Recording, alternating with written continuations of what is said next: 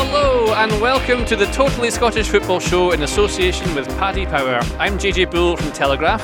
Andrew Slavin, your usual host, is away after slaving away on his podcast and being forced to watch the recent Scotland games. But it's okay because the Premiership is back this weekend. Rangers have appointed a director of football, and because this is the way things work, Celtic have responded in kind and done something very similar. Club football is very exciting. St Mirren versus St Johnstone. Let's see if your blood pressure can handle that. Hamilton versus Hibs. How more upset can Hibs fans get this season? You know what's really exciting though? Goals. And that's why we're joined by the top scorer in League Two, Elgin's Shane Sutherland, is on the podcast. Plus, there's Motherwell versus Aberdeen. Who is the third best team in Scotland? Probably Kilmarnock. Alongside me in the studio, a man who this time last week was watching Russia pump Scotland right here at Totally Towers.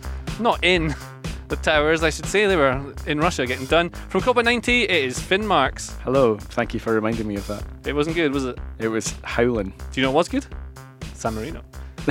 and next to him, a man who didn't do that and, like me, just went on holiday like a lad. European football journalist Kieran Canning. Maybe this is the answer to Scotland's woes. We just play all their games at Totally Football Towers. I mean, they've put like 11 men behind that door. We How many do probably reckon- struggle to concede four goals. You could probably play 2v2 in here. I think if anybody's got the ability to lose four goals still in this space, then that Scotland back four I have to say, Russia even would- on my uh, my holidays, I managed to miss the first half of uh, Scotland versus Russia and thought, oh, nil nil on my phone. That's you know, not too bad. Yeah. Went to the pub, watched the second half, and uh, it was it was raining goals just as much as it was raining actually at Hampden on uh, Sunday. Actual rain, yeah. yeah. that was an underwater game. I like that. It was fun to watch. Um, Andrew has retired from podcast duty just for today. The big news came this week with Robert Snodgrass also following suit to retire from international football at the age of 32. We're less than six months away from the chance to qualify for Euro 2020. I mean, I'm going to say it, we're not going to do it, but via the Nations League playoffs. What's Snoddy thinking here? There must be something going on behind the scenes, It does. right? It does concern me that that is the sort of uh, mentality within the squad. That with you know, yeah, six months away. Well, we're talking maybe about eight months away from potentially being in a tournament Mm-hmm. at home, and uh, people are retiring from international football because they don't really believe it's going to happen.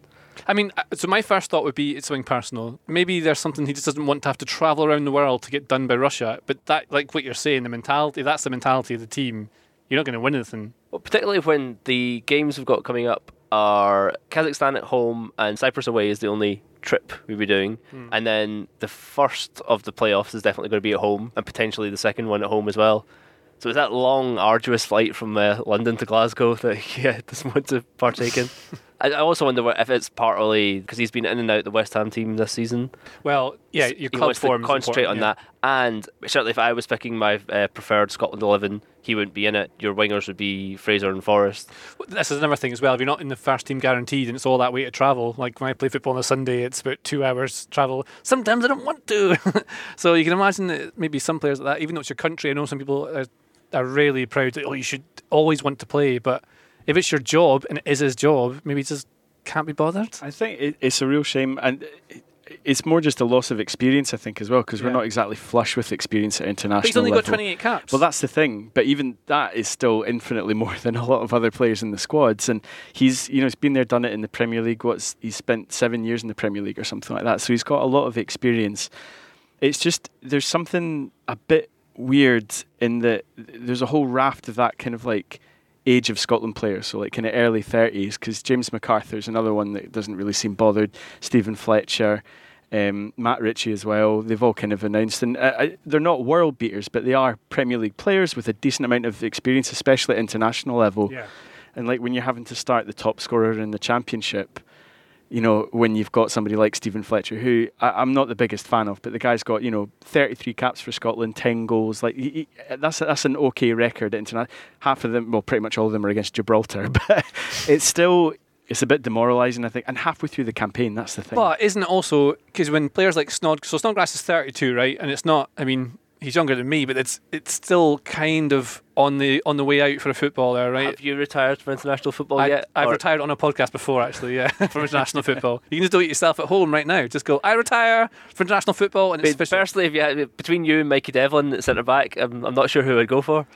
There's always a chance. I'm still Definitely, available, by the way. I, I, I could still play. You're for still Scotland. eligible. Yeah, yeah, I'm Finnmark's still, still eligible. eligible. I'll, I'll, I'll, I'll, I'll play. Well, uh, to get rid of the memories of that last week of international football, a team we can feel proud of in Scotland is Glasgow City. They were 2 0 winners away at Brondby in the first leg of the Women's Champions League last 16 tie this week. They are aiming to reach the quarterfinals for only the second time ever. And uh, manager Scott Booth said it's the best team spirit he's ever seen during his four years at the club. It's great. I watched the highlights of this. First goal was in about 30 seconds in, about 45 seconds, and the second goal is an absolute howler from the goalkeeper. but they've done it. Like, It's, it's well, an incredible achievement. it's the first leg. Because well, yeah, it's it's still got to They go. are I mean, Scottish. they can still lose in the 90th minute. Exactly, they could lose 5 0. But to go to to Brondby, who are the seeded team in the tie, and, and to win there quite convincingly, that's an amazing achievement. And when you look at s- the teams that are going to be in the last, because the, the thing is, when you look at the, the scores, um, apart from Man City, Atletico, which is uh, one each, they're pretty much all decided. Bayern, Wolfsburg, Lyon, PSG won like heavily away from home. But these are all like massive powerhouses of women's football, like with lots of money behind them. Pretty much all of them uh, are like professional clubs as well. So like you know, they've got that, that money behind them. So what Glasgow City are doing is incredible. And it was actually quite a funny um, tweet from one of the players as well. And she just looks like knackered at the end of the game. And uh, she's saying, you know, that face you make when you've got like you've just played 90 minutes in the Champions League, you've got a flight home, and then you have to get up for work the next day, and it kind of gives a sort of we've got a Scottish team and like well, hopefully going to be in a Champions League quarter final, but you know that's like still the the hard work they have to put in. You're listening to the Totally Scottish Football Show in association with Paddy Power. The new leaders of the Premiership make the trip to Tynecastle on Sunday. Hearts and Rangers face each other in the Betfred Cup semi final in a fortnight. But it's all about the league this weekend. We're joined now by Jordan Campbell, Rangers writer for The Athletic. Hello, Jordan, how are you? Hi, I'm good. Thanks. Thanks for having me on. Oh, it's lovely to have you. They're top of the table. How much do you think they believe they can be champions? Well, I think that I think this um, this season does feel a, a bit different to the, the last two. I know at Christmas time last season, Rangers were still up there with Celtic after the one at Ibrox, but you know it, it did feel like you know Davis and Defoe coming into that time was a turning point, but it just never it never really happened and it never kicked on. And I think that Kilmarnock game really set them back, and which they were never really able uh, able to recover from. I think this season, you know, the squad depth, the squad depth is there. You know, look at every position. I mean, even left back, you look at Borna Barisic, there was questions over that position last year with Flanagan, Halliday himself rotating constantly. Same with the centre back position. And now you look at the squad, you know, you've got people like Greg Stewart coming to the fore now.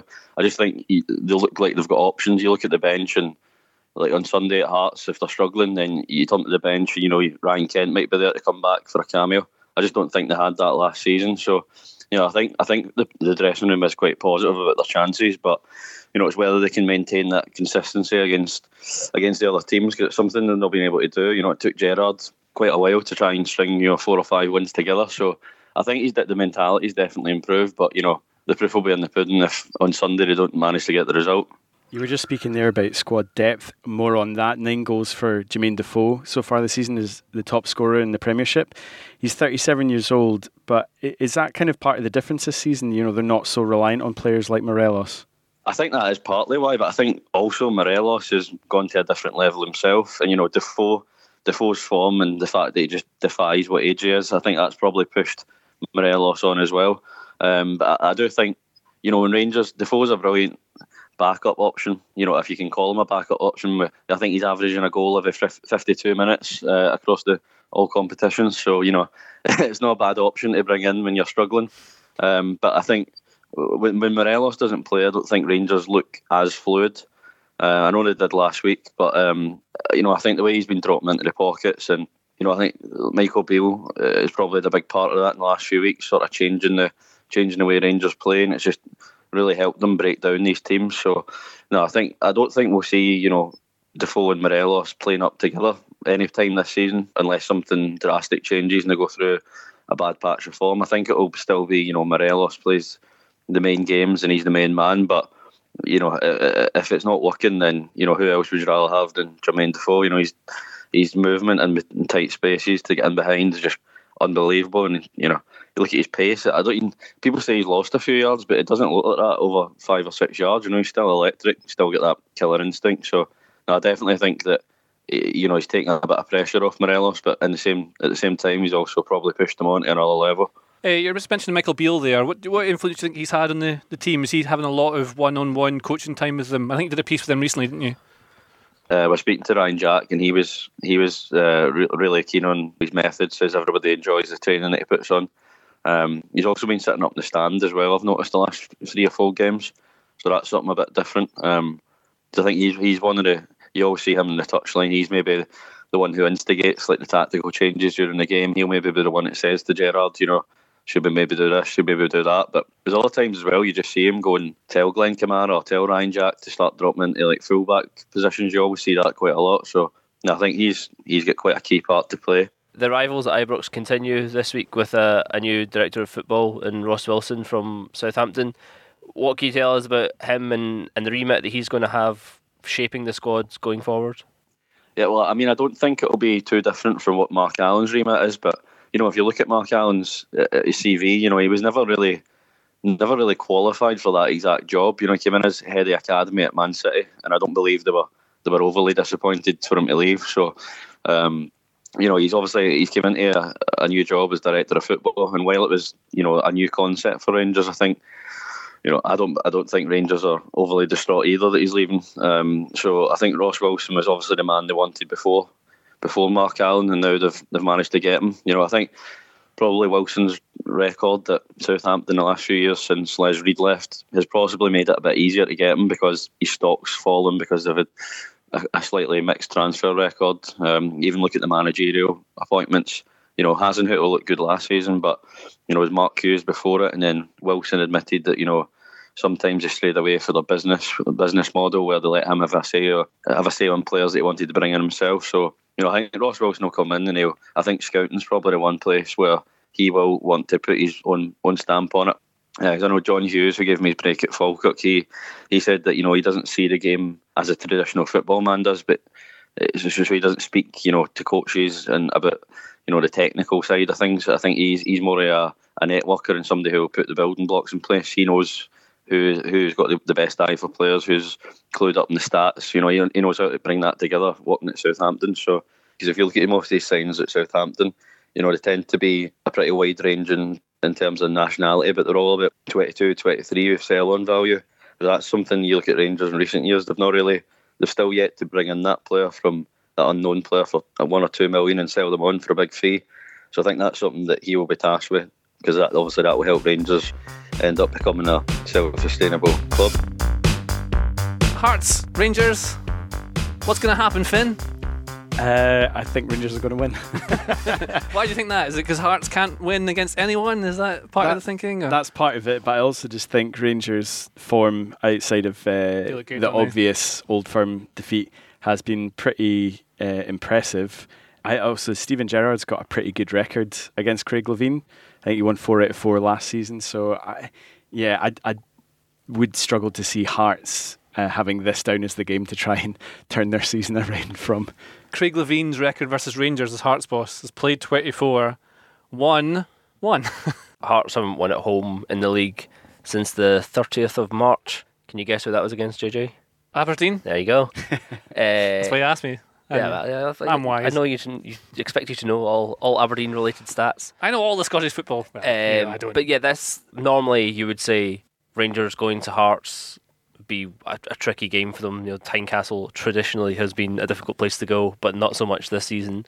And I just don't see the way Rangers have been playing. I know they've maybe now got. I think this is a good thing for them, but they've maybe now got a few more players away on international duty uh, than they have in previous seasons. Like Aribo has been away with Nigeria, scored against Brazil.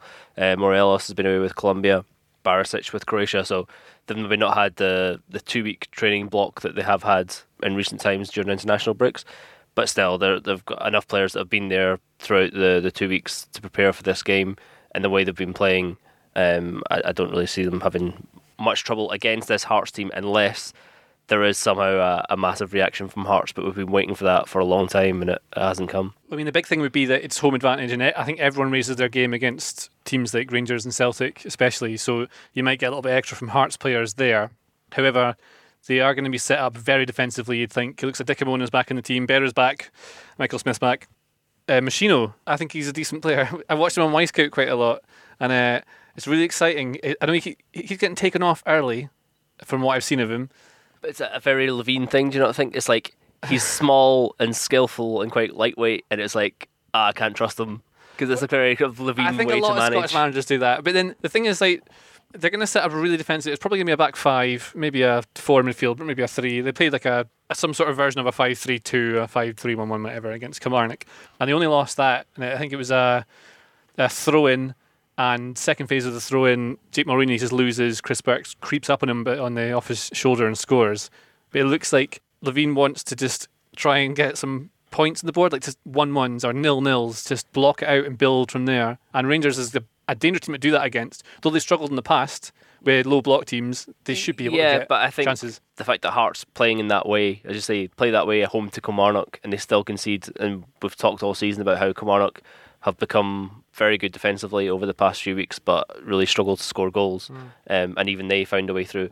Berra being back will make a big difference, but I just don't see how Hearts even playing that way frustrate Rangers long enough or well enough to keep them out.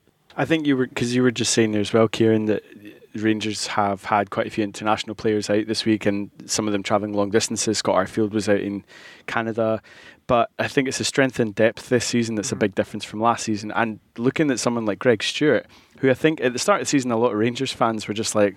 What we're we signing him for? Like, yeah, he, he was great at Kilmarnock. He struggled in two spells at Aberdeen, but not good at Aberdeen. but but he, I, I just even saying the way he's didn't come into the team, he- like his work rate is one thing. He might not have the ability that some of the other players do, but his intelligence, I think, is there, and he does give Rangers something different. So when you're losing a player like Arfield or whatever at the squad, knowing that you can rely on someone like Greg Stewart coming in is, is a real bonus. And as Jordan hinted at, they've been on this run of form without Ryan Kent, basically, who's only played like 20, 30 minutes against Livingston.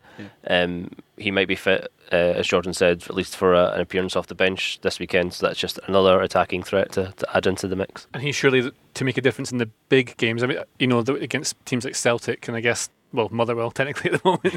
uh, that sort of games there. One more thing quickly in this, you know, have you seen the bit about Aaron Hickey? So the the press tends to get involved in some of these games now and again, and I wonder whether, how influenced by the club they are, or whether it's the press leaking things.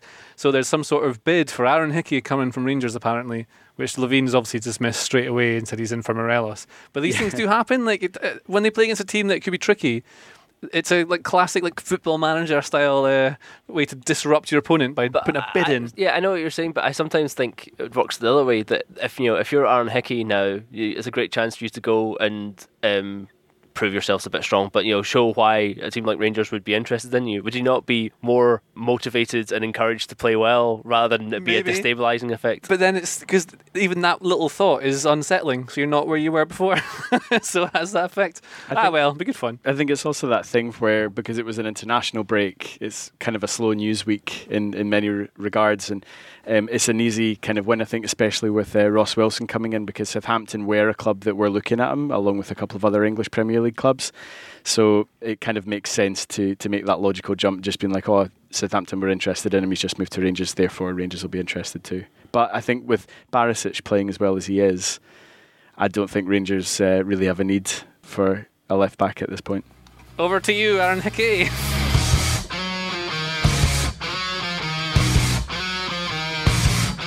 I'm sure we'll all agree the biggest game on Saturday is the bottom of the table clash in Paisley.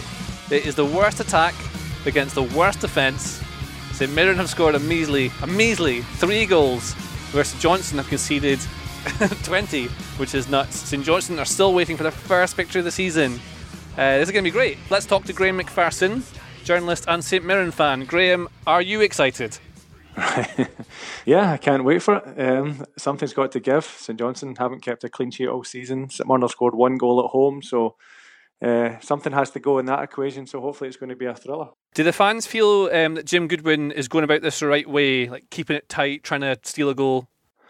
I think I think most teams they always say try and sort it out at the back first, and Jim Goodwin's obviously done that. They they keep a lot of clean sheets. They don't give much away, but they start to get a few grumbles among the fans about the lack of opportunities at the other end of the pitch. I mean, only scoring one goal at home, only three in the league all season, and Um, he's brought in three or four new forwards this summer, and none of them have hit the ground running yet. So I think there's a slight concern. They kind of tend to play 4 2 3 1 shape, so the two guys in midfield are quite deep. So uh, you've just kind of relying on the four ones ahead of them to try and create things, and at the moment it's just not really coming off for them.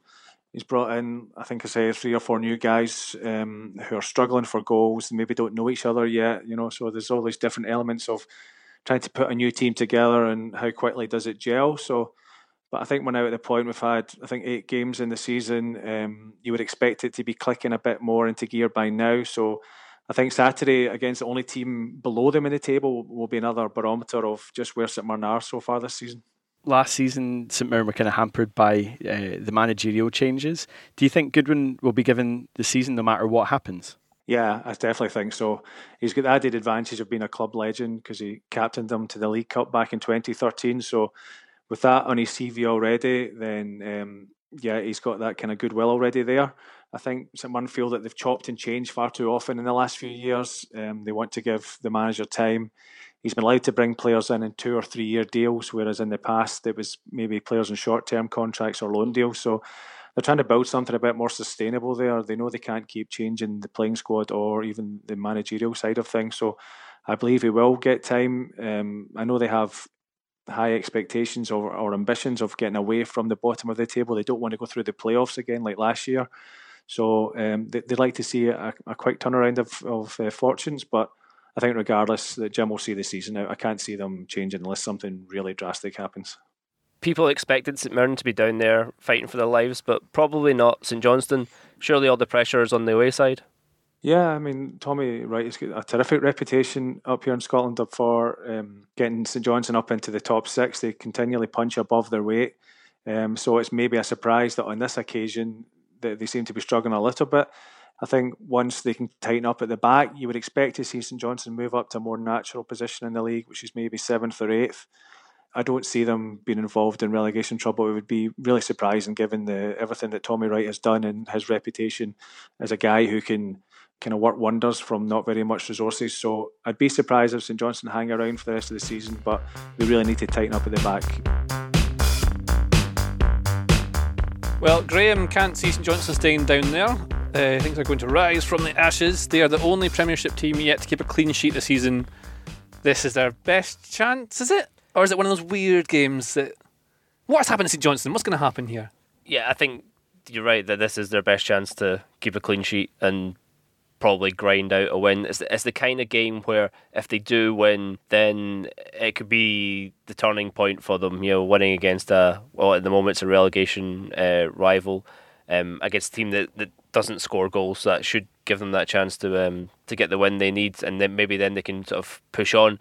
But they used to be such a hard team to beat with enough quality up front that they were never you know blessed with great attacking players, but they had players that did enough, got enough goals. They're always a threat at set pieces, but everything seems to have fallen apart so far. And the bringing back in of, of Stevie May, which was basically, goal, though. basically the, the idea to the, to get the goals to, to keep them up hasn't really worked so far. I, I, I do think actually this is quite a tricky game as well, not just for St Johnstone to go to St Mirren away, but for everybody so far this season. Because I think St Mirren at home have only conceded one goal so far this season, which was the goal that Borna Barisic scored that amazing free kick for oh, yeah. in the defeat of Rangers. So St Mirren might not score, but it will I think St Johnstone will really struggle to break them down. So I'm going for a nil-nil spectacular in this one. definitely could be. I, I, only wonder though if like St, uh, St Mirren's home games so far this season have largely been against teams that they would sit in against uh, Rangers, Aberdeen, uh, Hearts, and whether they'll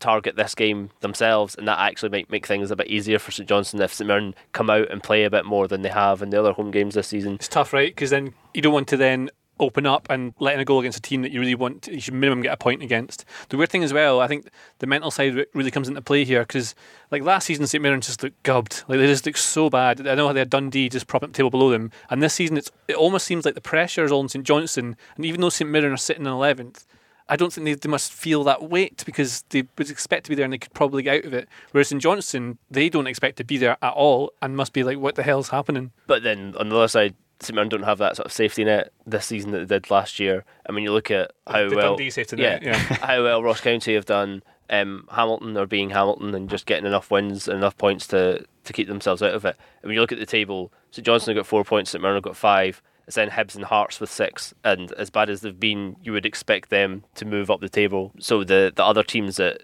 that before the start of the season you would think would be in that relegation battle would be maybe Ross County, Livingston, Hamilton. They've already got a fair bit of a, a head start. Um, so whoever doesn't win this weekend, or particularly if it's if it's a draw and neither neither side gets a win, um, yeah, they're already playing playing catch up. You boys have seen Matty Kennedy's goal against Ross County right at the the weekend. Uh, classic example of refereeing decisions I don't understand. Number four nine thousand. Classic classic Scottish football refereeing. So he's only kicked him in the chest a little bit. So Like his foot, his foot's like abdomen high, we'll say. And like, like, and then the referee just like, oh, it's fine, on you go. And then Matty Kennedy hits like it's a rubbish goal. He's got, hits it from 25 yards and it trundles in. Uh, well, anyway, but maybe they can do that against St Mirren. That's how they get. The thing is, when you sit against a low block, if you get a ping from 25 yards, it's sometimes all you need to open the game up. So have a, just have a, on have a dig. Johnstone, looking at their fixtures, so obviously St Mirren this weekend, but then they've got Hamilton, Hearts, and Hibs at home to come. So there's a real chance there if they did win this weekend to sort of uh, push on and, and move up the table.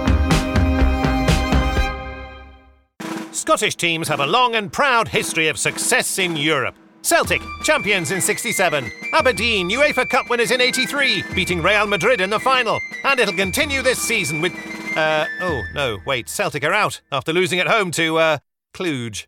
But thankfully, with Paddy Power's money back specials, not all your mistakes cost you as much. Get money back as a free bet on football every week. See on site for the latest. Paddy Power, home of the money back special. Selected markets only. T's and C's apply. 18 plus. BeGambleAware.org. On Spotify, smart speaker, and podcast platforms everywhere, this is the Totally Scottish Football Show from Muddy Knees Media. Hibs won't have expected to be below Hamilton at this stage of the season. I don't think anyone did, to be honest. But that's where they find themselves as they make the trip to New Douglas Park this weekend. Hibs have managed to stop the rot with one-all draws against Aberdeen and Celtic, but they still haven't won the Premiership since the opening day of the season. Seven games without victory, no away wins, no clean sheets since the opening day of the season either. Uh, if they lose at Hamilton, you'd think the pressure's going to grow even more, especially with a certain Jack Ross on the market, fired from Sunderland. Paul Heckingbottom watching from the stands after kicking a water bottle and swearing at officials against Celtic. What's going to happen? It's not looking good for Paul kicking bottles, is it? Oh, Yeah. he's done a, a thing there. I like I, don't this is, I I can't even claim that to be my own, to be honest. That was uh, was Twitter wildfire during that Hibs Celtic game. That's a Wild West. You can take that and claim it as your own. um, yeah, th- I feel like this is a must-win for Hibs. Really, Mm-hmm. uh, Hamilton always a kind of difficult place. I hate to sound so cliched. Hamilton, difficult place to go. Plastic pitch, blah blah blah. But as we just said about Hamilton, they they tend to sneak out enough wins just to keep themselves afloat. And you wouldn't be surprised if this is one of those games where they turn it into a bit of a battle. And Hibs have shown this season, even Heckingbottom himself has complained that they're too too nice at times, too easily outmuscled. And if they allowed the game to go that way rather than uh, playing their football, then yeah, Hamilton could easily take something off them. I I have no idea how to protect games that predominantly Hamilton or Hibs are in at any point in the SPFL. Just because they, it kind of feels like you know, like uh the final round on, on Wheel of Fortune was just spin that thing and like see what number it ends up as. I genuinely don't. know. Wheel of Fortune? I know. I know of that as a big wheel and you spin it. Yeah, yeah. the last round? They just spin a wheel. Uh, no, well, that was whoever's closest to 100. Anyway, we digress. Yeah. But I was just saying, like, it's, it's it just feels like that that random kind of way that Hamilton could one weekend get uh, a draw at Pittodrie and then the next weekend lose 6 0 at home to Livy. Like, there's no rhyme or reason to any of their performances, which is probably why they end up 10th every season. Like you say, they just pick up weird points on the road that you never expect them to in the middle of horrendous runs. But then in, when they're in good form, they just do it. I don't know. I, I could see this game has the potential to go either way. I think if Hamilton win, it will be very narrow. Um, and probably some calamitous Hibs defending. But if it does click with Hibs, you just don't know. And I could see them scoring a couple here potentially. You just you don't know. Well, I mean, Hamilton, get, we said earlier, I think they got absolutely pumped by Rangers, royally done, but you expect that because they're a far better team. Hibs, uh, like Kieran saying, I- think they're quite soft in the middle, especially. It's the middle of the team, that you can just run through them. But Hamilton don't really play through the middle. They kind of work, they play with wing backs normally and then get the ball wide and ping into the box. So it's all about like defending second phase, third phase, kind of set pieces, especially. But Hibs want to play football. They're not really like hardy. They're not going to go in for set pieces. So I don't know where they create chances from. Christian Doidge m- missed about three one v ones. I mean, I'd say Joe Lewis did really well in each of them. I don't say it's all his fault, mm. but must be like because they're so Weird thing with this game as well, though, is that if if Hibs won, yeah. I know it was very disappointing given the situation they found themselves in. Aberdeen being a goal and a man up to not win the game. Yeah. But then you would look at their last results being like the draw with Celtic, draw at Aberdeen, the win at Hamilton. It's like a slight sign of like things getting a bit better. But yeah, if they don't, then I think it could easily be the the end for for Heckingbottom, especially when they've got the League Cup semi final coming up. So if you're at the Hibs board and they don't win on Saturday, do you keep Heckingbottom in for that, or do you make the change before then and hope you get a kind of new manager bounce and maybe even win that game and get yourself into a cup final? Well, I mean, they usually do a lot of these changes during the international break. You can sneak it through, and there is one coming up in November. So it could be that Heckingbottom has this time to try and reverse things while they're. I mean, this is pure speculation, but going from the history of football, it'd be quite likely that someone's reached out to someone like Jack Ross and is just prepping them because I mean, if you're in charge of a football club, you should be always forward planning, right? So it could be that if things don't go well, he has a few more games, and then it'd be the decision comes in November when he'd be chopped and Ross comes in. But then Ross had the same problems because he wants to play nice football, but he doesn't have the players. Then he's got to do recruitment. Is there still budget left for the season? Probably not, because it looks like Heckingbottom put in quite a few players. They spent a bit of money on Doidge. So what's he gonna really going to do? He's going to change the way they play. He might have to make it look horrible football, but why can't Heckingbottom just do that? What a mess, eh? Football, eh, JJ? Ah, who'd be a manager?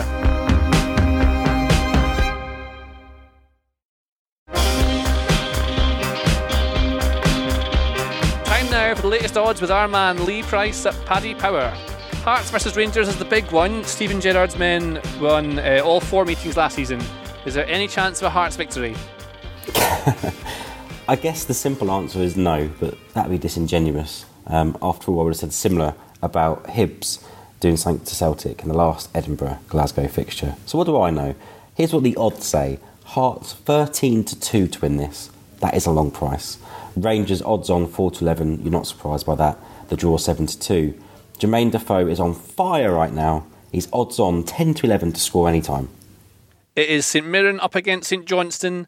What's more likely this weekend? St Mirren scoring twice in the game or St Johnstone winning a game?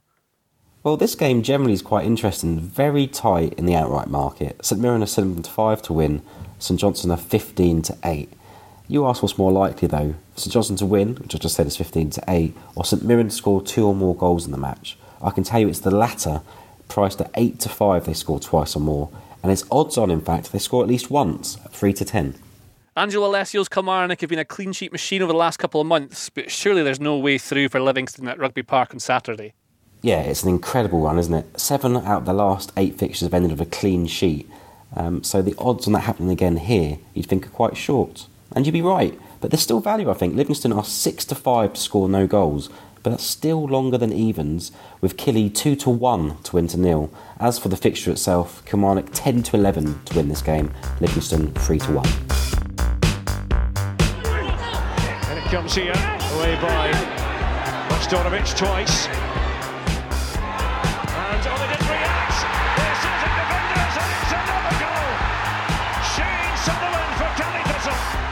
Elgin City currently sit in mid-table in League Two, but they have a player who's on top of the division scoring charts. We are joined now by the hottest marksman in the fourth tier, Elgin striker Shane Sutherland. Hello, Shane. How are you? Yeah, good. You?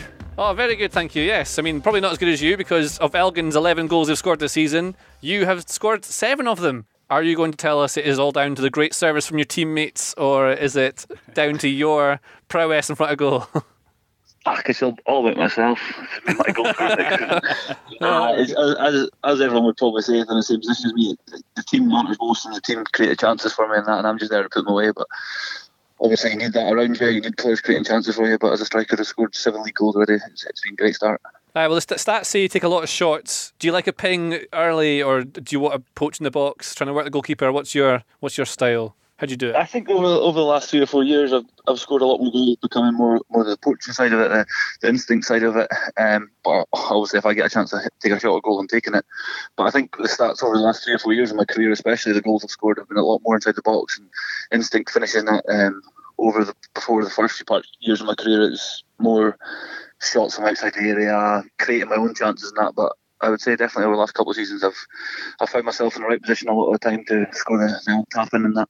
You have actually scored some uh, some pretty big goals. Uh, not many people in Scottish football can say they've scored a winning goal against Celtic, but you did that back in 2011 uh, for Caley Thistle. Um, how often do people remind you of that goal?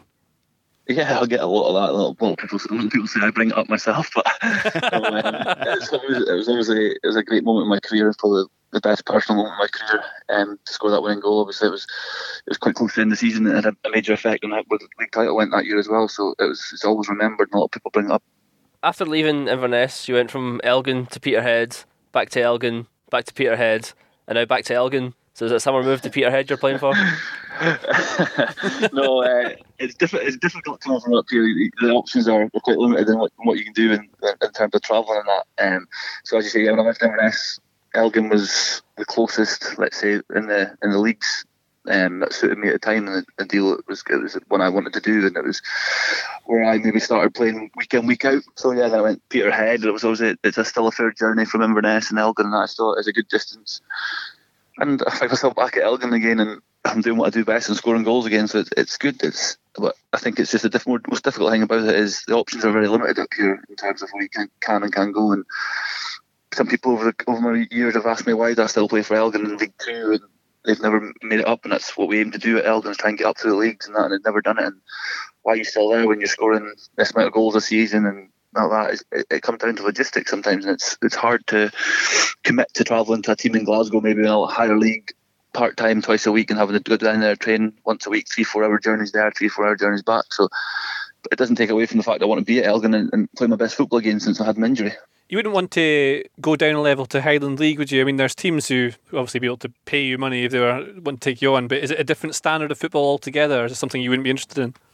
Yeah, I've had the opportunity to go to Highland League teams, and, and with all respect, and they've, they've made good offers, and they've taught their club up well, and something that I've had to think about because, but I just think the disrespect to the Highland League when you look at the results come in, and probably ten out of the seventeen teams get beat by the top seven teams nearly every week, and I, I just couldn't find myself motivated for that. We've played friendlies against them, and with all due respect, without it not being easy, it's just something I think it would be you feel like you turn up and you win a game, and I don't want I want to be pushed. I want a test, and obviously this year with Elgin, we've had the big games in the cups that we've we've managed to get through, and it's been a good test to test ourselves against the bigger league teams and that, and have to up your game rather than maybe just play at seventy percent of your level and you'll win the game if you're playing in the high league. And it's not something that I that interests me yet.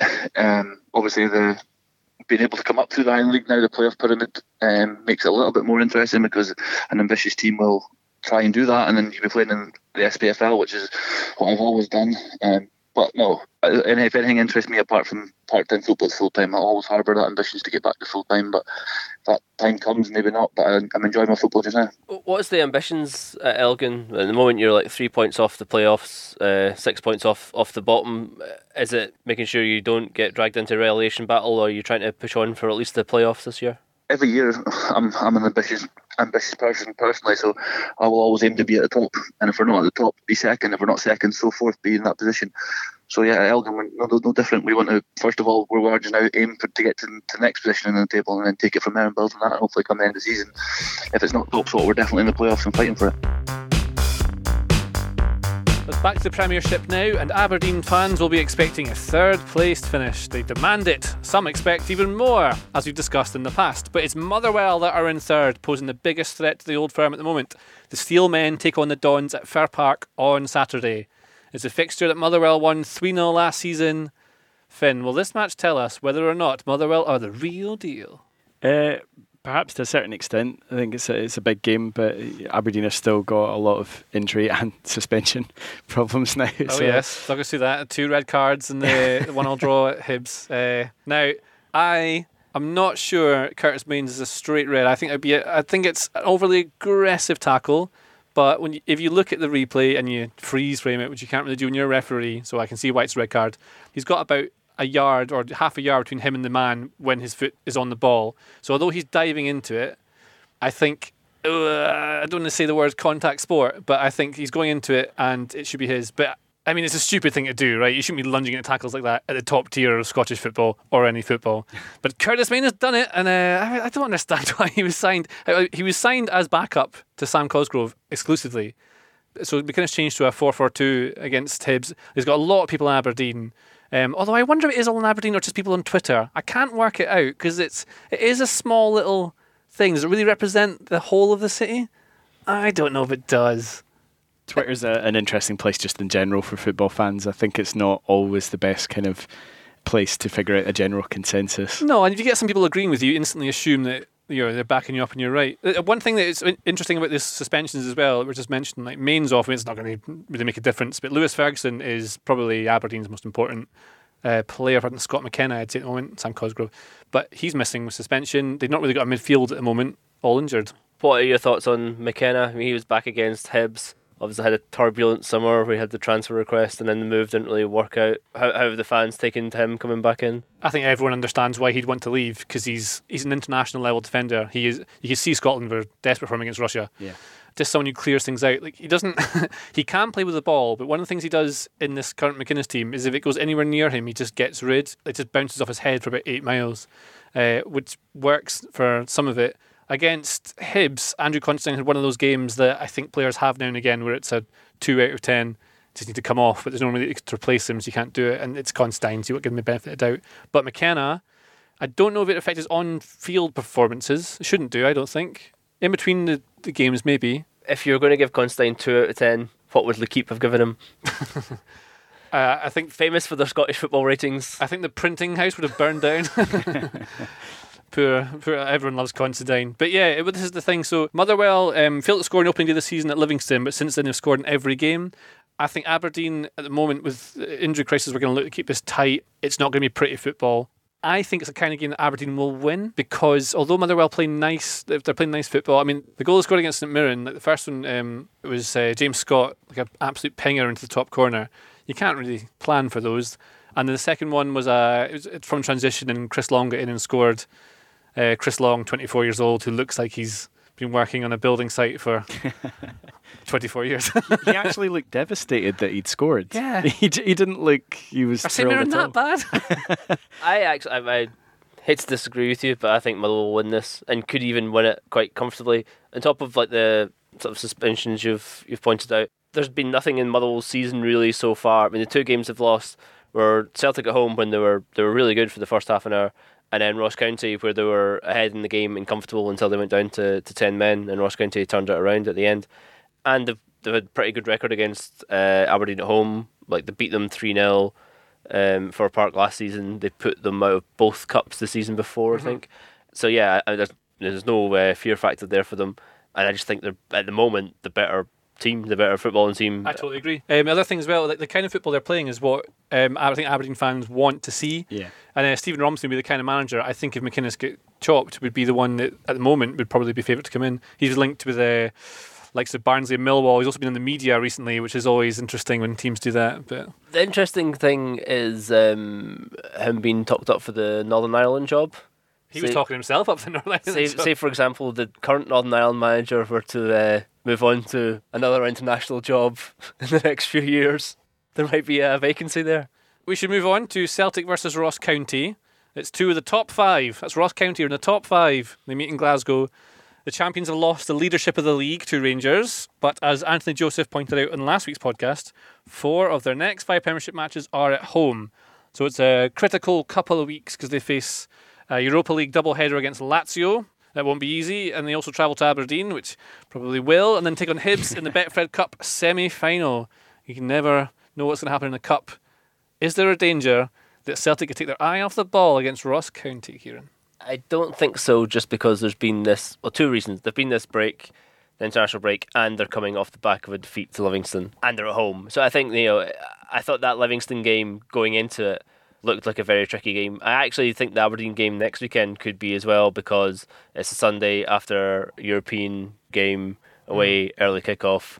Uh, Ryan Christie will be suspended as he is for this one as well. That was, I think that's it's another weird red card because his foot is high, high to the shin, but I don't think it's there's any malice in it. It's weird. It's a I weird think one. yeah, it was definitely a red a card. red You reckon? It's definitely a red What's card. wrong with me? What's it's the- happened? It's the readiest red card. You've Yeah. just been you've been uh, so subjected to them by Aberdeen players doing it. You're kind of desensitized to crunching tackles. I think now. playing Sunday League again has done it to me. Uh, what's um, what's Celtic's form been like after European games this season so far? Do they suffer a dip? What do we see? it, it's weird. So there's been some very good performances, like the Rangers game was after they played in uh, in Stockholm, um, and then yeah, I mean the Livingston one I think was by quite a distance their worst uh, domestic performance of the season. And the only game they'd lost prior to that was the Cluj, the famous Cluj home game. But uh, in terms of the domestic form, yeah, the Livingston game was just a bit of a disaster from from start to finish. And uh, funnily enough. Christopher Jullien has reflected on that game Yes. nearly two weeks on with a, a quite puzzling tweet, I would say, back to at SPFL.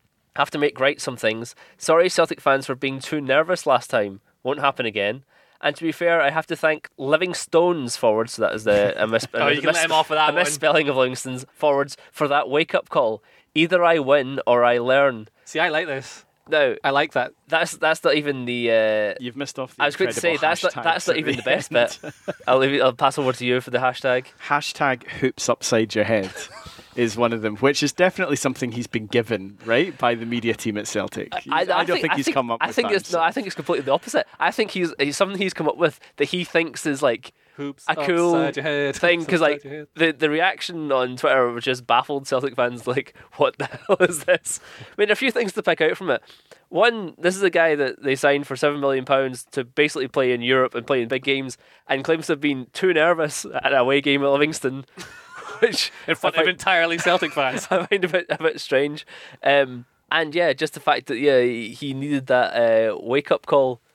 So uh, I wouldn't say it's um, I- I- it reflects particularly well on him. it's baffling. Like, and also as well, like if you're Cosgrove or Ikpeazu reading that Celtic's main purchase in the summer, the seven million pound central defender, that's a rig rag to a bull. Like To- they to know add- to go into to that add now on with to that, he also posted two pictures of him basically just being clattered into by Livingston players. It was almost like a demonstration of if you want to really like you know get at me, then just follow the example of these lads. It's like a kids bouncy castle party. Well, I, see, I I like it because we know these footballers are real people, and I think it's one of the things I like most about Scottish football, especially, is that it seems that you could talk to them. They're not approachable. What's the word? Uh, they live in the same world as us, almost. I know they're a lot richer. But it's not like they're hidden behind several layers of security like you'd get in the English Premier League, for example. And the guy is obviously nervous, which is nice to know. It's nice to know that footballers are nervous. Speaking of English. English Premier League or potentially another big European league, Oh, yeah. uh, Odsonne Edouard has now scored nine goals in four games for France under 21s, uh, which I think might actually, well, depending on how you look at it, I think it's a bad thing for Celtic in terms of how long he is going to remain at Celtic. I'm sure they'll get a phenomenal fee for him. Oh, you think 15 20 in the summer, right? Oh, way more, I think. You reckon? Yeah, I think they're going to be wanting more than because Celtic have incrementally asked for more as they've gone on. So, um, like in the Van Dijk times, it was like I think they only got like 13 million for Van Dijk. Then they got 20 for Dembele. Then they've got 25 for Tierney. I think they'll be wanting at least 25 again to um, if they're going to sell. Yeah, well, that, I guess that would be they want the cash if they're not doing a sell-on clause because I think another part of their business model would be to sell someone like a Daikon with a big I'm pretty sure fee. PSG have a percentage sell on of Edouard, so they'll want more to cancel that out. Well, uh, on that note, I mean, not to not to be outdone by Rangers, who we mentioned have hired um, an important person upstairs. Celtic appointed Nick Hammond as their new head of football operations. He is a former technical director at West Brom and Reading, and he's been there since the summer as a technical consultant. Where all these job titles? And was apparently pivotal to their summer business, which was okay, wasn't it? Yeah, so far it looks. I mean, we just talked about their seven million centre back who um, didn't, didn't like it at Livingston. But no, largely I think Jullien's actually been quite good. Elhamed has looked good. Not so sure maybe about Bauer at, uh, at right back. Oh, I think he's decent. I've watched a bit of him. I think he's uh, going to be a really good player. he was he was a bit susceptible at, um, Livingston as well, Was he? particularly the first goal. He was way out of position. See, so I, I watched this Livy game, and the thing I noticed, I think maybe Ross County will have done the same thing with scouting, is that Livy's played quite a high line and were pressing quite high up, and they had one central forward and they had two kind of midfielders just behind them, like a like a th- like a three, right? And they were just always showing the ball wide and pressing high. So when they won the ball in defence, they would Celtic would quite often when they get like a 2v3 or 3v2, but they would just go in and just clear it s- straight away, not try and like tackle it, just like get the ball away, and there was someone up to try and take it, and they kept going at them. And it wasn't until the red card that you know the game really turned. But uh, that's something that Ross County, I think, would look at doing. They're unbeaten in the last four. One of the things that's watching Livy is that everyone works really, really hard off the ball, and Ross County, I don't know if they will be able to press in the same way they did, but if they can get people high up to put pressure on them, you never know what they can get out of it. I mean, you sit back and wait to get gubbed, or you can have a wee go. Uh, but it's another team who sits back and doesn't let things in. In fact, there's two of them here Kilmarnock versus Livingston. So, uh, two weeks after that win over Celtic, that 2 0 win, they make the trip to Kilmarnock. Livy tweeted the day after the Celtic game that the stadium reception was shutting early for the day due to unforeseen circumstances. Bevy. Lyndon Dykes' second goal, well, his first goal in the game, it was lovely, right? little lifted lob. To, to lob the you know, 17 foot Fraser Forster from like quite close in, uh, like it was just perfectly judged.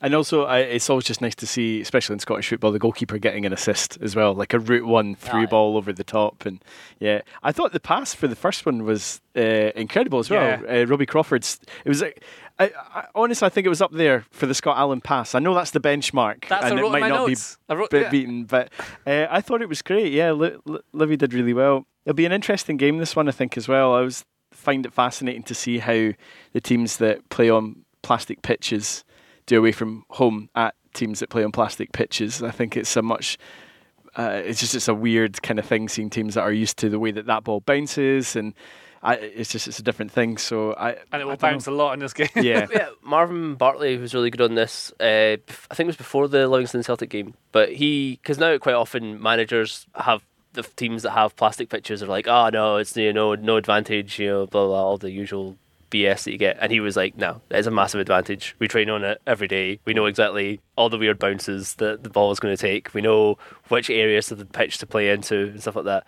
So yeah, I think what you're saying is right because also it's like is Livingston's plastic pitch drastically different to Kilmarnock's or to Hamilton's or whatever. So I'm interested to see which game out of this one and uh, St John's St Mirren has more goals because I'm not expecting many in either of them. I, I think it'll be tight as well. I agree with that. There was a photo um, on the internet somewhere of the the Kilmarnock groundsman on that note hoovering the pitch. So that's the maintenance you get at this this uh, style. And maybe it works because since losing the first two league games of the season, Killy have kept seven clean sheets in eight matches in all competitions, all comps, as everyone says now. That's a new. If you noticed, everyone says all comps now. Uh, only Celtic have scored against them in that time, so they don't let goals in. Uh, however, they have signed a goal machine to uh, replace. I think Musa So is injured now, and um, Eamon Brophy's they're trying to keep him fit the whole season. So it's Simeon Jackson. Straight on pens. to take the Osman Sow's uh, position. The Panenka champ. The uh, the Kelly Catenaccio is uh, is going well. Remember those heady days of uh, Connors Key and Alessio out and doesn't let the lads eat their chips.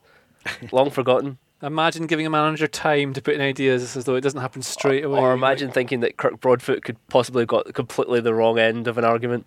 Well, speaking of Kelly centre backs, uh, Stuart Findlay has had a good week. He was the first Kilmarnock player to score for Scotland in 50 years. It looked like he enjoyed it as well. He was great. He was just absolutely loving, loving life after that. He was running away, the complete uh, antithesis of the, the Motherwell player that looked like he'd uh, Or- or- sucked a lemon when he Or scored. Stuart Armstrong. What did you think of Stuart Armstrong's reaction to uh, scoring a pinger against San Marino? It, doesn't, it, It looks was- like he wasn't having a good time at all in No. life. But I, I didn't know if that was a bit like, you know, uh, San Marino, like, I can't really celebrate this, or it's just that this is dreadful. Like, I'm, I'm nearly being drowned. We're not going to qualify. I'm playing San Marino. I can't get a game for Southampton. But it's really where's it all gone kick. wrong? Like maybe he's thinking, how come I can only do this against San, San Marino? If I'd done this in training at Southampton this week, I might get a game. To, to, can we can we talk about the lead up to that goal, which was like one of the most comical things I think I've ever seen? do, yeah. The so Lawrence Shankland, I'm pretty sure does get fouled on the, the halfway line. Certainly, every single player thought he'd been fouled, but the referee had not given the free kick. The ball went up the other end. The San Marino keeper, thinking it was a foul, just picked the ball up outside his area, just like throw the ball back to the halfway line. But uh, because play had gone on, that was obviously a free kick, and then Stuart Armstrong pinged it in the top corner. If we can get something like that in Kilmarnock versus Livingston, we'll have a, a real treat on our hands. But yeah, that is going to be nil nil, right? yeah. That is all we've got time for. So thank you to Finn. Thank you to Kieran. Thanks to the Little Kicks for our lovely theme song. Thanks to producer Charlie for putting this all together. And thanks to you all for listening. You are the most important of all. We'll be back next Friday, uh, looking ahead to Aberdeen against Celtic. That'll be fun. You've been listening to the Totally Scottish Football Show, a Muddy Knees Media production. For sales and advertising, please email sales at muddykneesmedia.com. Keep up to date with everything across our Totally Football network at The Totally Show on Twitter, and make sure you check out our brand new website too, thetotallyfootballshow.com.